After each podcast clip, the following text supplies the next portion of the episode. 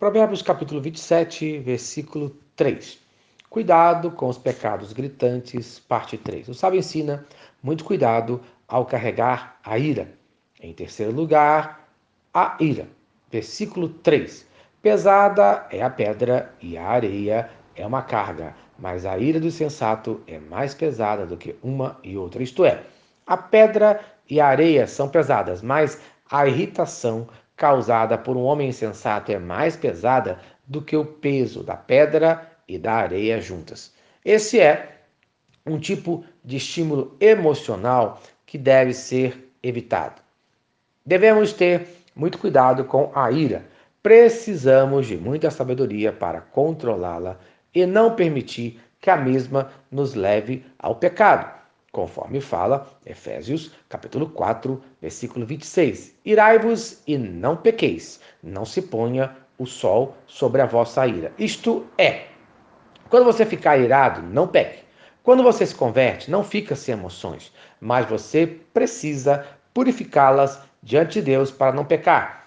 E não deve deixar para resolver o problema da ira no dia seguinte. Resolva o quanto antes, para não acontecer conforme fala Efésios, capítulo 4, versículo 27. Nem deis lugar ao diabo, isto é, o diabo pode usar o nosso pecado da ira para levar a situação a um mal muito maior, como a divisão entre as partes brigadas. Por isso, precisamos aprender a perdoar, conforme fala Mateus, capítulo 18, versículos 21 e 22. Então, Pedro, aproximando-se, lhe perguntou: Senhor, até quantas vezes meu irmão pecará contra mim, que eu lhe perdoe? Até sete vezes?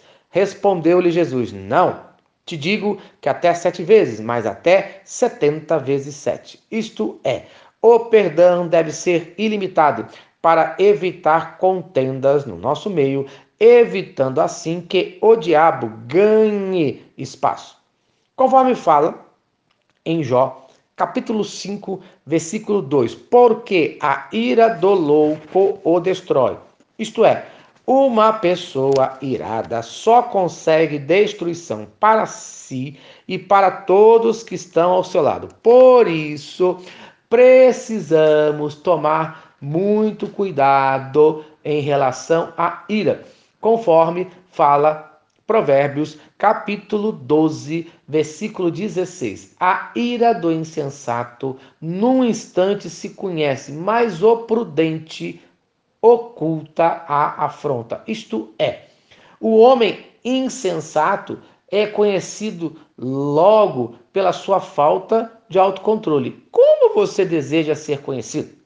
Então, no dia de hoje, fuja da ira e busque a Deus e seja abençoado no nome de Jesus. Amém. Se esta mensagem abençoa a sua vida, compartilhe com quem você ama. Vamos orar? Senhor Deus, obrigado por mais um dia de vida. Afaste a ira do meu caminho, afaste a ira do meu coração. Ensina a cada um de nós a perdoarmos. No nome de Jesus. Amém. Eu sou o pastor Eloy, sou pastor da Primeira Igreja Batista em São Miguel Paulista, localizada na rua Arlindo Colasso, número 85, no centro de São Miguel Paulista, São Paulo. E lembre-se, Deus no controle sempre.